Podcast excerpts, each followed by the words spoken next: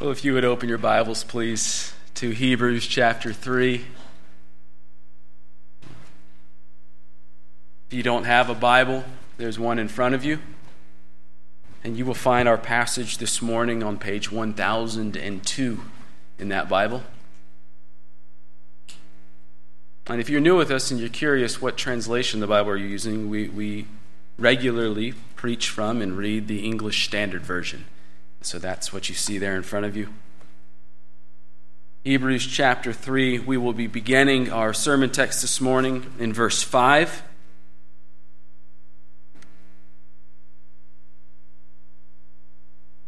Hebrews 3 5, and we'll go to the end of the chapter.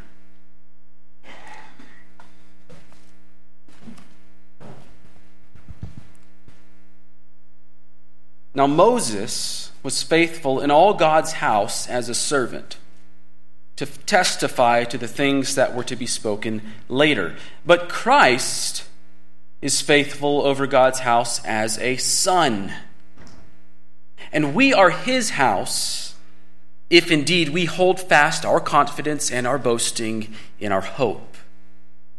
Therefore, as the Holy Spirit says, today, if you hear his voice, do not harden your hearts as in the rebellion on the day of testing in the wilderness, where your fathers put me to the test and saw my works for forty years. Therefore I was provoked with that generation and said, They always go astray in their heart. They have not known my ways. As I swore in my wrath, they shall not enter my rest. Take care, brothers lest there be in any of you an evil, unbelieving heart, leading you to fall away from the living God. But exhort one another every day, as long as it is called today, that none of you may be hardened by the deceitfulness of sin. For we have come to share in Christ. If indeed we hold fast our original confidence firm to the end. As it is said, Today, if you hear his voice, do not harden your hearts, as in the rebellion. For who were those who heard and yet rebelled? Was it not all those who left Egypt, led by Moses? And with whom was he provoked for forty years? Was it not with those who sinned, whose bodies fell in the wilderness? And to whom did he swear that they would not enter his rest? But to those who were disobedient. So we see that they were unable to enter because of unbelief. Let's pray.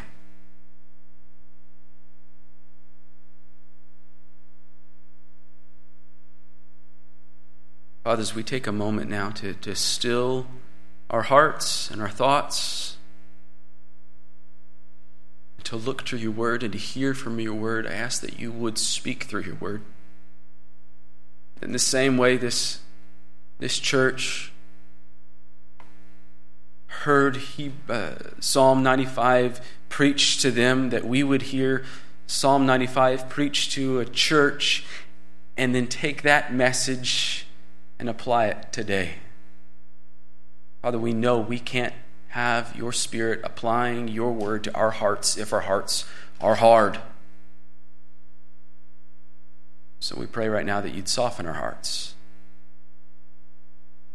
And that by being together in, in your presence, with your Holy Spirit among us, with your word proclaimed to us, that we would hear the word and be encouraged, and that by hearing and being encouraged, being encouraged, God, that we would be able by your power to persevere all the way to the end. That we wouldn't be any of those who stumbled in the wilderness. I ask this in Christ's name. Amen.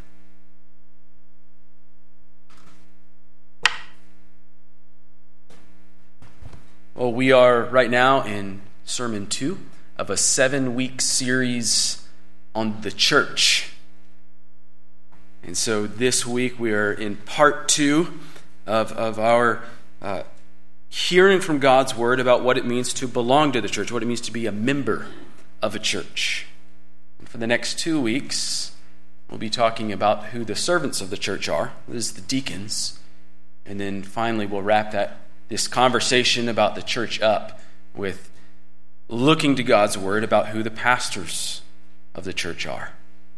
But now, let's look uh, some more about what it means to be members of a church. Last week on this topic, we heard the challenge from the Apostle Paul to be the church, if you remember that. Ephesians chapter 1 all the way to chapter 3 tell us about what our calling is as a church. That, that it would be through the church that the glory of God in Christ would be made known to the entire world. And then Ephesians chapter 4 all the way to chapter 6 tell us how to live that out. And we focused particularly in on, on Ephesians 4 1 through 5. And if you, if you missed that, you'll want to go back and listen. And we saw that because of what Christ has created in the church, this, this real and actual unity that the Spirit has made in us, we have to make an effort to make that unity visible to the watching world because it's that unity in Christ that we have together that makes the gospel message that we proclaim easier to hear. It makes it believable. But I want to remind you of something else that we sort of breezed past when we were looking in Ephesians. We looked at it, but only briefly. It's not just that our witness, witness to the watching world is dependent on our unity together. There was someone else, Paul said, was watching the church. You remember this? Let me remind you of what Paul said in Ephesians 3:10. I think we have that passage up here.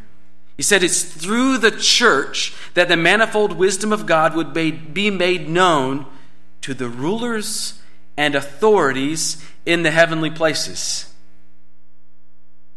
And then he doesn't mention anything about that until you get to chapter 6 in Ephesians. Those rulers and authorities in the heavenly places, Paul is not talking about the good guys. There is over this world a darkness under the domain of those rulers and authorities.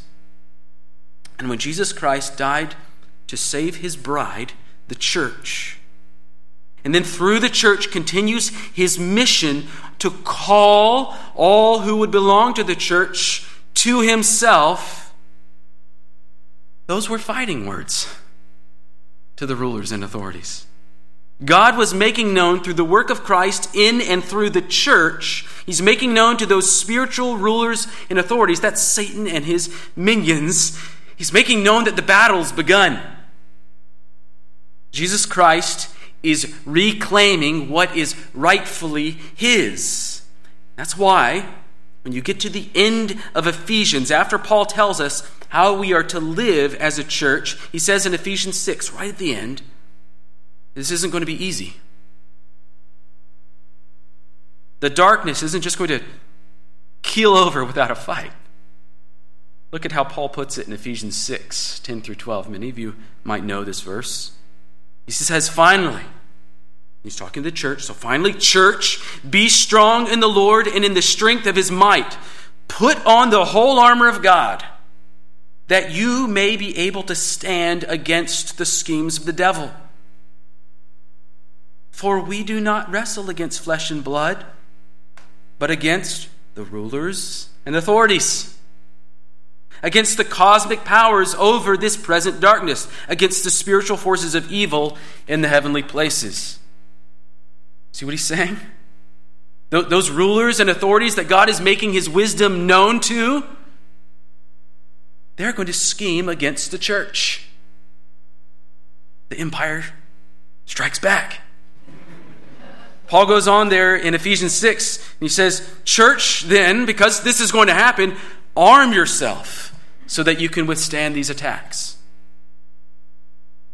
And if you're, if you're looking for it, as you read the Bible, you'll see that all of the New Testament writers recognize this danger.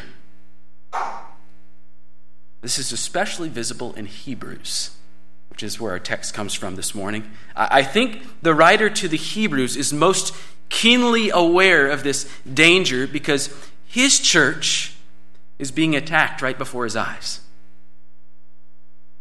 False teachers have gained influence in the church. And many people within the church have been taken captive to their message. And they're being tempted to, to question the effectiveness, the effectiveness of Christ's work for them. They're being called to go back to the old ways. And so, so, so the writer warns them several times in the book of Hebrews watch out, be aware, pay attention. S- several times in the book, he essentially says this repeated refrain guard yourselves, or else you will be led astray, away from Christ, away from the hope that God has given you. In our passage this morning in Hebrews 3, we see one of these warnings against falling away, but we also see a, a preventative. A, a preventative that protects us from this, from this tragedy. In verses 12 and 13 is sort of the, the center of this passage. That's where we see the main point of the text. Look there with me. Chapter 3 in Hebrews, verse 12. Take care, brothers, lest there be in any of you an evil, unbelieving heart, leading you to fall away from the living God. There's the warning. Right? You see it? Take care. That's very clear warning. Watch out. And then the application is there immediately following it in verse 13. Watch out, take care, or else you'll fall away. Instead, exhort one another every day, as long as it is called today, that none of you may be hardened by the deceitfulness of sin. Basically, you see, don't get sick and die, take your medicine. Don't fall away, exhort one another every day. So that's, that's, the, that's the argument right there at the center uh, of Hebrews 3. Let's see how he builds up to this argument, though. If you want to follow with me, keep your Bibles open. That's what we do here. Hebrews chapter 3. Let's see how he builds up to this argument.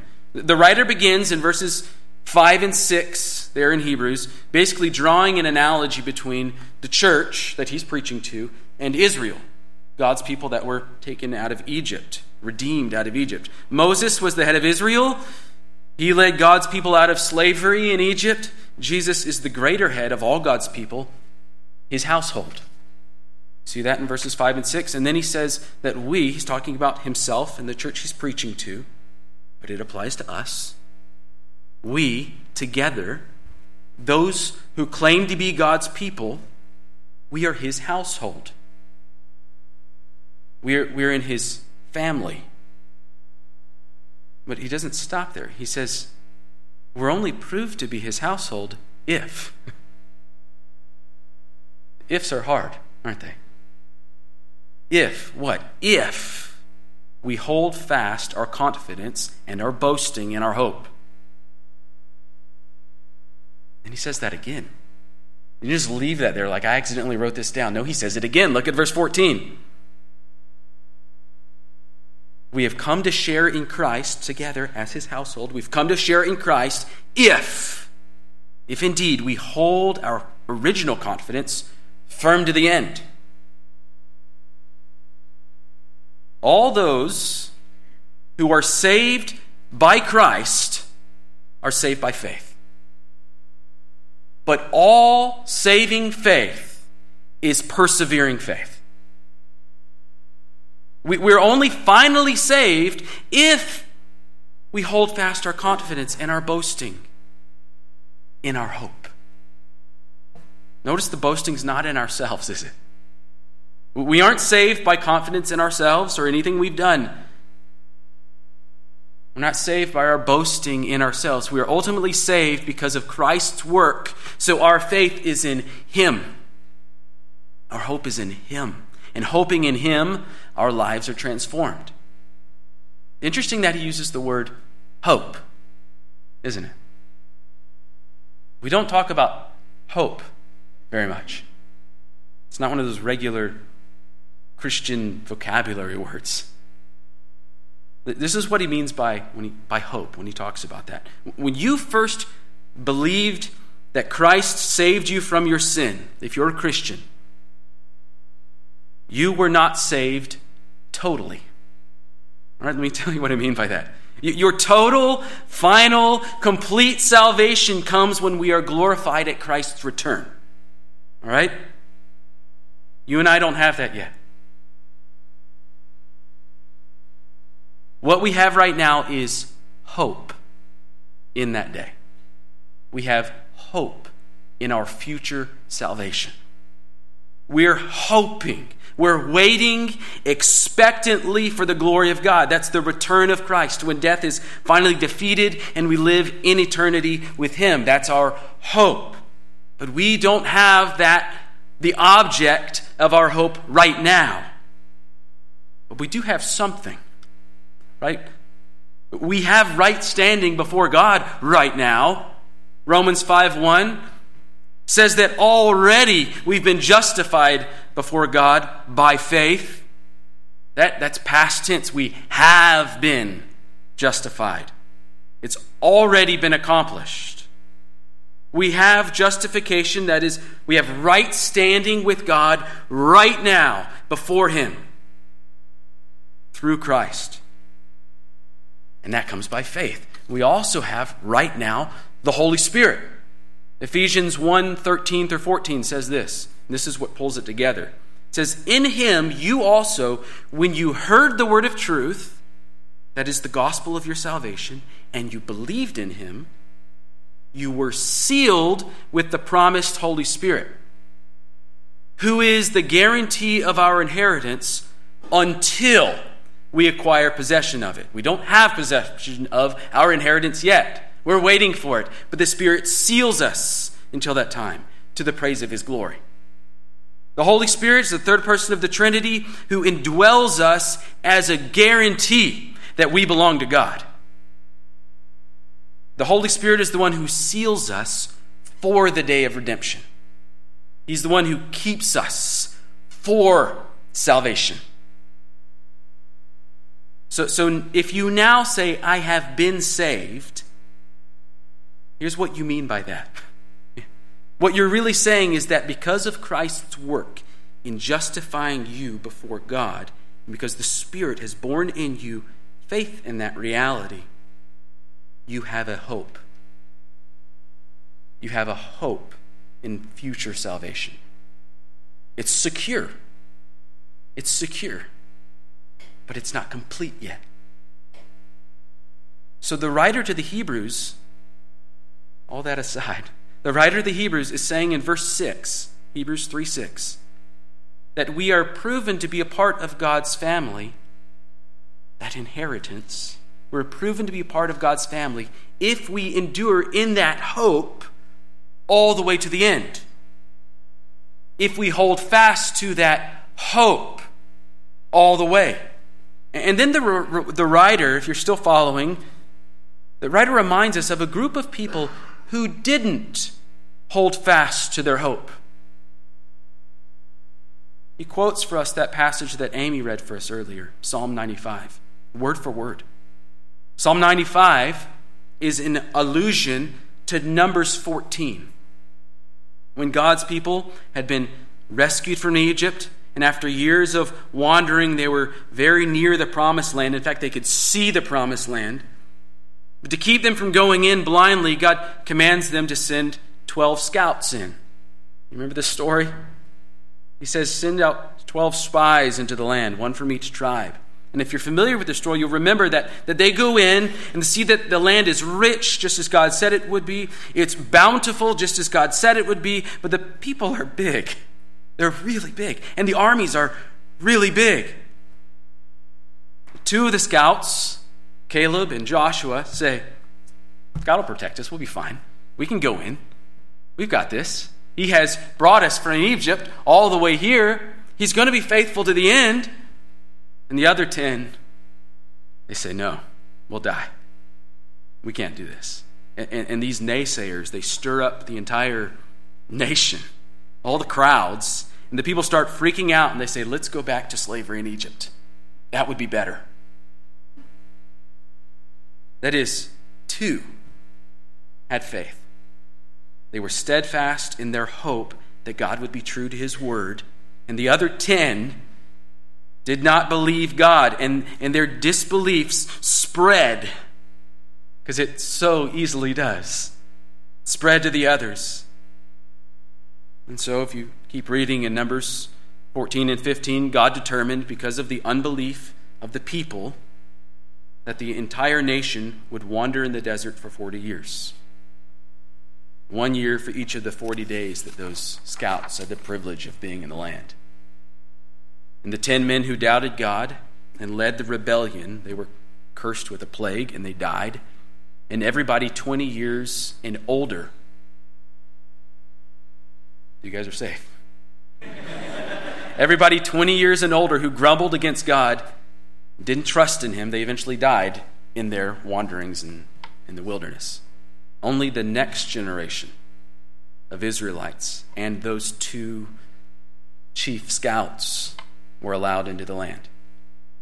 That's, that's the reference that the writer of the Hebrews is referring to when he refers to Psalm 95, which is referring to Numbers 14. The, those who believed God and entered the promised land are those who proved to be a part of God's household. They were the recipients of the promise, of the inheritance. Those who did not believe him had no part in the inheritance. And so, so by including this passage from Psalms in Hebrews 3, the apostle is giving us a warning, isn't he? Saying that that hardening of the heart, that falling away from unbelief, that can happen to you. It's a warning because we have not arrived yet. And then in, in verses 16 through 19, the, that comes after the main point there, he repeats the exact same thing. Those who didn't enter the promised land didn't enter because of unbelief. That's the framework, the, the sandwich pieces that go around verses 12 and 13, the core of the teaching that we're looking at. Those warnings stand on either side, and that is make, meant as a frame to make this instruction really stand out brightly to us. So let's look closely again at, at verse 12. Look how he puts this.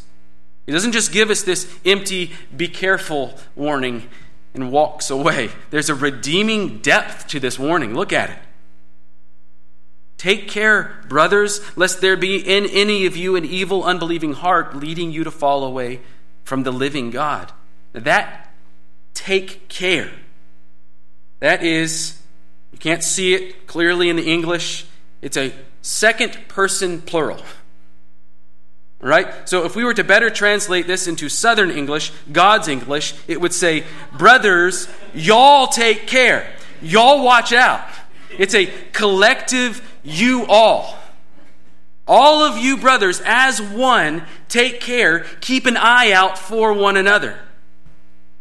We are to protect one another from this falling away. That's a little more directed, isn't it? And then he keeps going. Look at verse 13. This is how we're to do that.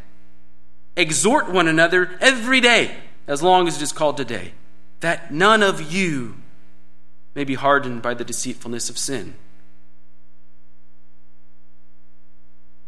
Christian, listen, this means that you are the means that God uses to keep your brothers and sisters in Christ from being hardened by sin.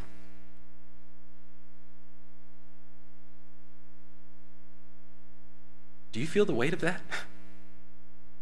Sin is so deceitful. It so subtly invades our lives from within our own hearts and from the attractiveness of the world around us that if we do not have brothers and sisters in Christ helping us to be wary of it, we will fall away. Not we might, not we probably will. We will fall away. You cannot live the Christian life alone. That is not Christianity. You were not saved to be a better you. You were saved into the body of Christ to help the body of Christ mature into Christ's likeness. It doesn't matter what part of the body you are, you're not self sufficient. None of us is. God has created you to be reliant on the rest of the body so that you'll persevere to the end. That's how he makes Christians dependent on one another. It takes somebody else with the Spirit in them to say, Hey, you seem really angry. What's going on today? What's going on in your heart? It takes someone else with the Spirit to ask you how much time you're wasting on the internet. It, it takes someone else to point out to you that you're neglecting your kids or that you're being harsh with your wife or disrespectful towards your husband. Only another Christian can see your bitterness and call it out to you as sin. Other Christians will be able to tell you when you are being deceived by false teaching, when you're being led astray. They're, they're the ones that God has given us to say, hey, that, that aspect of your life that you seem really committed to, that might be an idol. That might be something you're worshiping, worshiping in place of Jesus Christ. Friends, God has given us one another not to entertain one another, but so that we could protect one another from falling away. Sin is so deceitfully destructive that on our own, we can't tell what's going on in our own hearts. It blinds us. But grace, God's gift to us, is so generously given by Him through God's people that we are meant to be kept from being deceived by sin because of it. When we're with one another, when we're present with one another, when God's grace is working through you to encourage me, that keeps me from being deceived by sin. On the battlefield, when a brother, deluded by sin, has apparently taken off his spiritual armor, we are the ones who are to throw ourselves over our brother and drag him back to the safety of fellowship.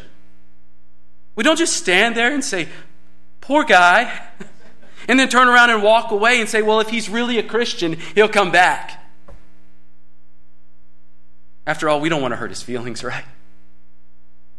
We, we don't want to embarrass him. That's not our place. No, it is your place. Hurting his feelings is the most loving thing you can do. Stranding a brother or sister alone in their sin, that's wicked. It's hateful, it's despising them. It is sinful disobedience to Christ for us to ignore them. If he's really a Christian, if he's really been renewed by the Spirit of Christ, then God is going to be using you to keep him a Christian. Let me read for you an excerpt from the book Habits of Grace by David Mathis. Kind of an extended quote, all right? If you if you are this is a plug for the book. All right. It's called Habits of Grace, David Mathis. It's on the spiritual disciplines.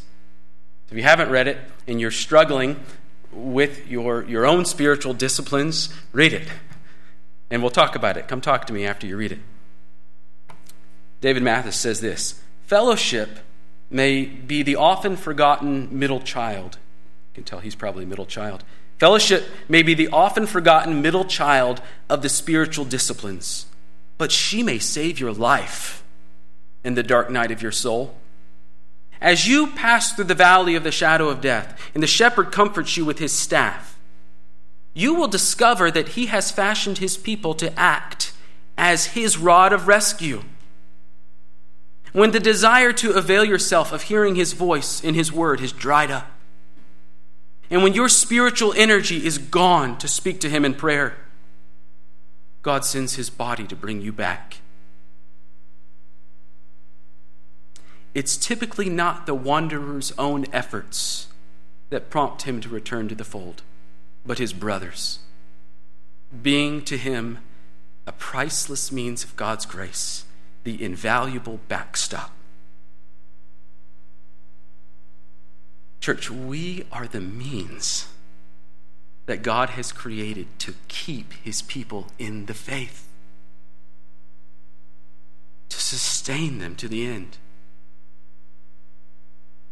The, the, Hebrews writer says to do that, we have to exhort one another, doesn't he?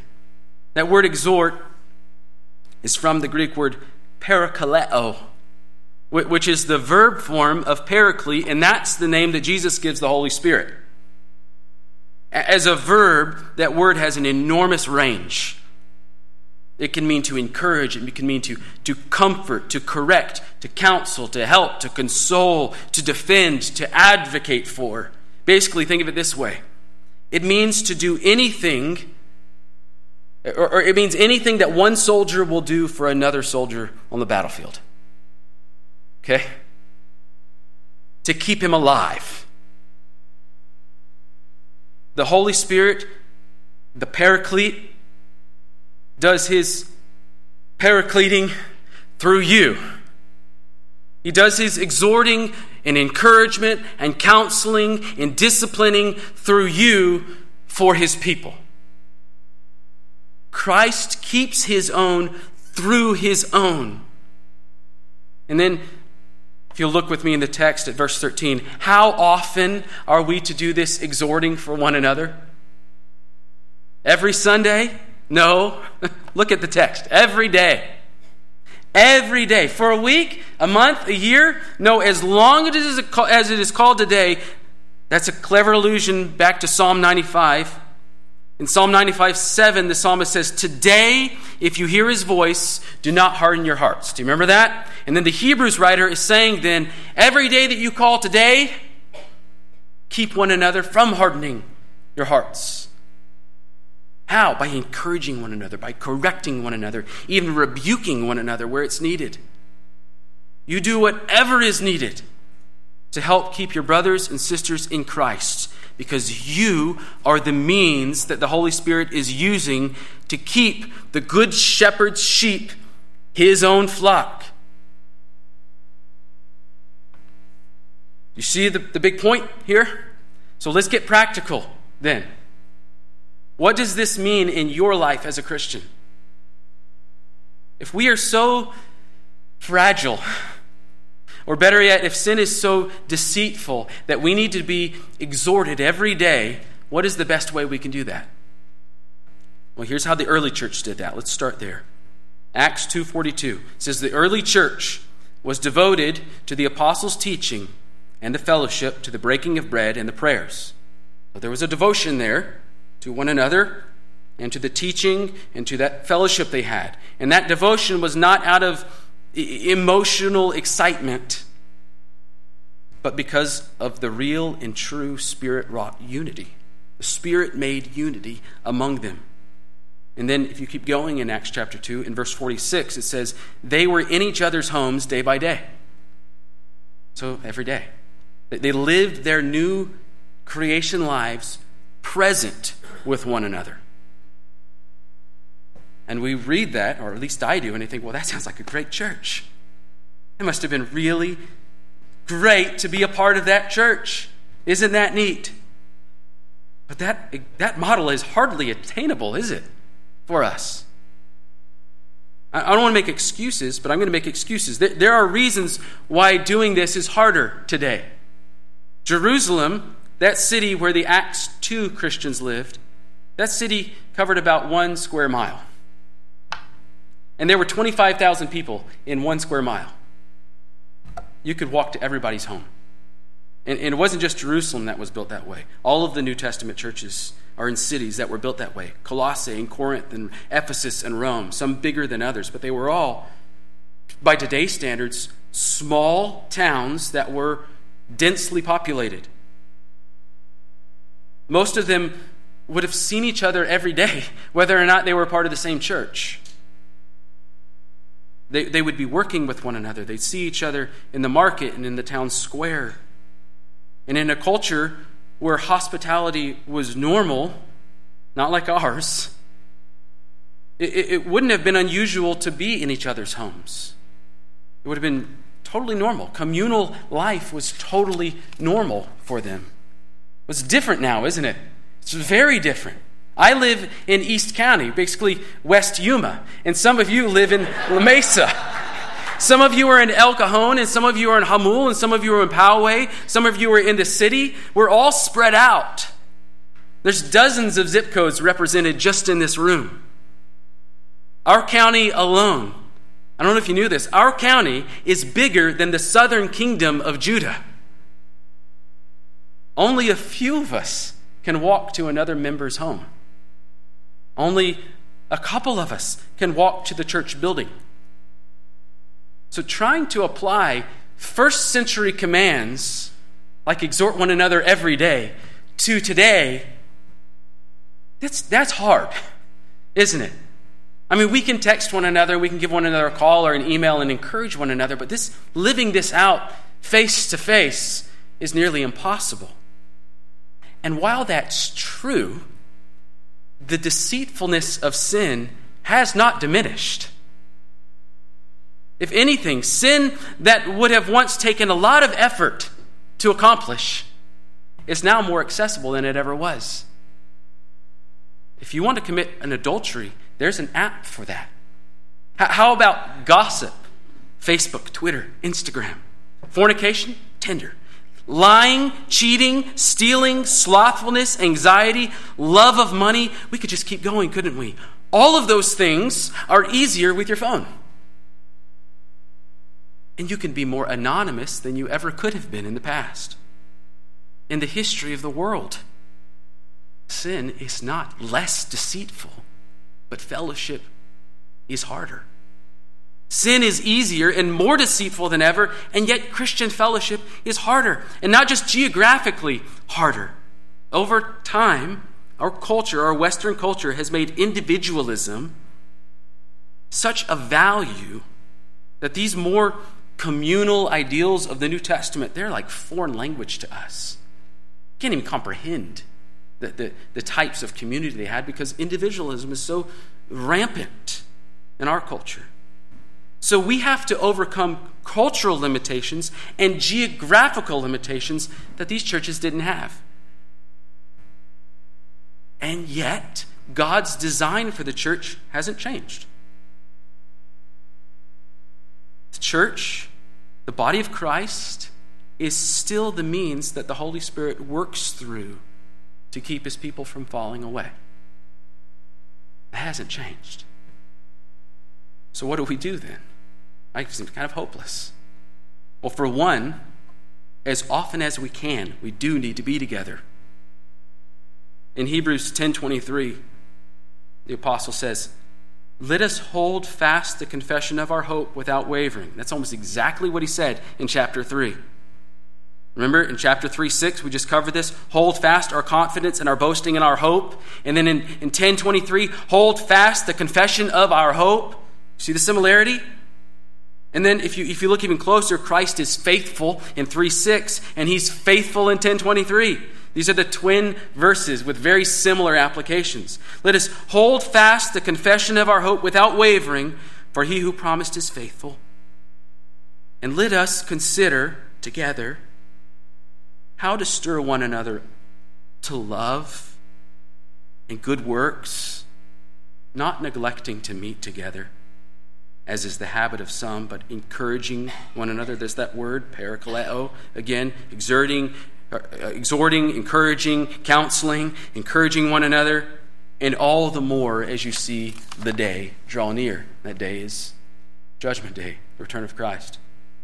So again, he says, encourage one another but we have to do that by meeting together. So don't neglect meeting together. Meeting together for worship is the most fundamental way that we put into practice this command to exhort one another. We can't be an encouragement to one another, really. We can't defend one another from sin if we're not around one another. This is the type of community that we are being called to. But even then, I think we all realize just meeting together is not enough, is it? As, as independent minded people, we have the remarkable power of avoiding exhortation even if we see each other every week? How, how easy, and I'm not just talking about Del Cerro, every church, everywhere, how, how easy is it to just show up for worship and then walk out without talking to anyone? It's very easy. The bigger the church, the easier. And how, how easy is it when we do talk to one another to keep that conversation shallow, limited, keep it in the entryway, right? Like, like we're stuck on an elevator together. Pretty day, isn't it? Oh, it's cloudy, June gloom. How about those Padres? Right? Just by being in proximity to one another, we give each other permission to ask shallow questions. It's an unwritten rule of our own culture. So, so we're allowed to talk about house projects. We're allowed to talk about sports and restaurants we like. And if we're kind of close, like we've met maybe two or three times, we can talk about physical illnesses. And according to these rules, we're allowed to talk about other people, and we're allowed to talk about going shopping and getting haircuts and movies and books and TV and recipes and the weather. Right? And when it comes to churchy stuff, we give each other permission based on these common rules to talk about the physical functions of the church, the finances and the programs and the building, and whether we like the music today or how cold or hot it was in, in the sanctuary. That's normal. Every organization where people gather has these unwritten rules that allow for these types of conversations. We're allowed to talk, each other, talk to each other about these surface level things that we have in common with one another. It's not terrible. We're, we're trying to be friendly. Right? This isn't sinful. Okay, so don't I'm not beating you up or myself because I do this too. But but when was the last time somebody asked you in the context of church, how's your soul? When was the last time someone asked you, where are you struggling with sin? Has anybody asked you lately, are you stewarding the resources God has entrusted to you, or are you hoarding them? Has anybody asked you, how's your marriage? Has anybody asked you, are you being faithful to your spouse, or are you loving your children? Or if you're single, has anybody asked you if you're stewarding your singleness to the glory of God? Has anybody asked you how your time with the Lord is going? Or if you're praying and you're hearing from God in His Word? Or has anybody asked you how God is changing you and making you more like Christ? Those are all questions that there was a visible cringe in the room when I read. For all of us, when we hear those questions, our chest gets tight and we start looking for the green signs. Those types of questions require a deep, trusting relationship that builds over time. A, a church cannot be expected to go from shallow conversation to these deep, soul probing questions overnight. I don't expect us to. But if we are the means that God is using to keep us all in Christ, then we've got to be willing to die to the cringiness and the awkwardness and the discomfort of asking those questions. That takes time, doesn't it? But, but we don't just say, well, that takes time, and then not do anything about it. And say, we're just not there yet. Here's the thing we should be building toward that way of relating to one another as Christians at Del Cerro. It does not and will not happen naturally. As a church, we have to put scaffolding into place to build in that direction. Because if we just build naturally, we just keep every, the bricks stay on the ground. But if the scaffolding is in place, if we put structures in place to help build the church towards that goal, then we can do it. The Spirit can do it through us. And do you know where that starts? Probably know where I'm going with this. Do you know what the foundation to those types of meaningful relationships are? It's church membership. Meaningful church membership is the foundational structure we are currently developing in our context to help ensure that Christians who gather here are committed to one another in Christ in the way that God has called us to. See, when, when Christians covenant with one another in meaningful membership, we're saying to one another, I give you permission to ask me difficult questions about my life and about my faith. And I give you that permission because I know that you love me and that God is using you to keep me in the faith.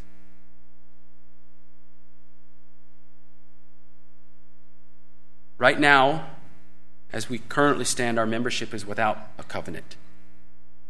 That means we, we, we kind of understand our commitment to one another, but it's not been very explicit. And I'm hoping that in July's newsletter, you will see a proposal for such a covenant, and you'll be able to look over it, and then a month from today, we'll have the opportunity to approve and covenant together as a membership of the church what exactly it means to belong together. To, to make these promises that God's word says we should be making to one another. All right? So, so here's three takeaways for you here. If you are a member here, get ready. Because over, not just with the covenant, but over the entire next year, we're going to be working to make membership here more meaningful. We, as your pastors, will be working to put helpful structures in place that bring greater accountability to one another. Because we love one another. Because we love you. We don't want to see people fall away because of our neglect. That's if you're a member. If you regularly gather here with our church and you're not a member, I would encourage you to consider it. Talk to me after the service, or call the office, or shoot me an email. I'd love to get you started in this process. If there is some theological reason that is keeping you from joining our church, whatever it is, whether it's our views on baptism because we're a Baptist church, or it's something I've said in my preaching, whatever it is, there are dozens of gospel proclaiming, Christ centered churches in our area that you should join. Well, just attend any church and then refuse to covenant with those people. God is calling you so that he can use you to be an encouragement to them. But that takes commitment, doesn't it? People have to know this person is committed to me. I can trust them. And you have to know that you can trust them. And that comes through covenant commitment together, that comes through these faithful promises that we make to one another. The third takeaway is this if you are not a Christian, so if you're here because you're exploring the faith, someone invited you that loves you and wants to, to ensure that you hear the good news of Jesus Christ, and you've been coming and you've been thinking about it, if you're exploring the faith and you want to learn more, I hope that this is clear to you. Christianity is not something you can just make a decision about and then go back to business as usual. I hope you've seen the commitment that discipleship in Christ is. You just, this isn't just for you. Christ is calling you to himself for all the people in here. Entering into union with Christ means you are entering into fellowship with his people and then they will be the means, along with the Word of God, that your faith is sustained. You can't do it alone. And, and if you think you can, you're not ready to make that commitment yet. So keep reading. Keep reading. Keep talking to the, to the Christians that you know that are investing in you. Let's pray.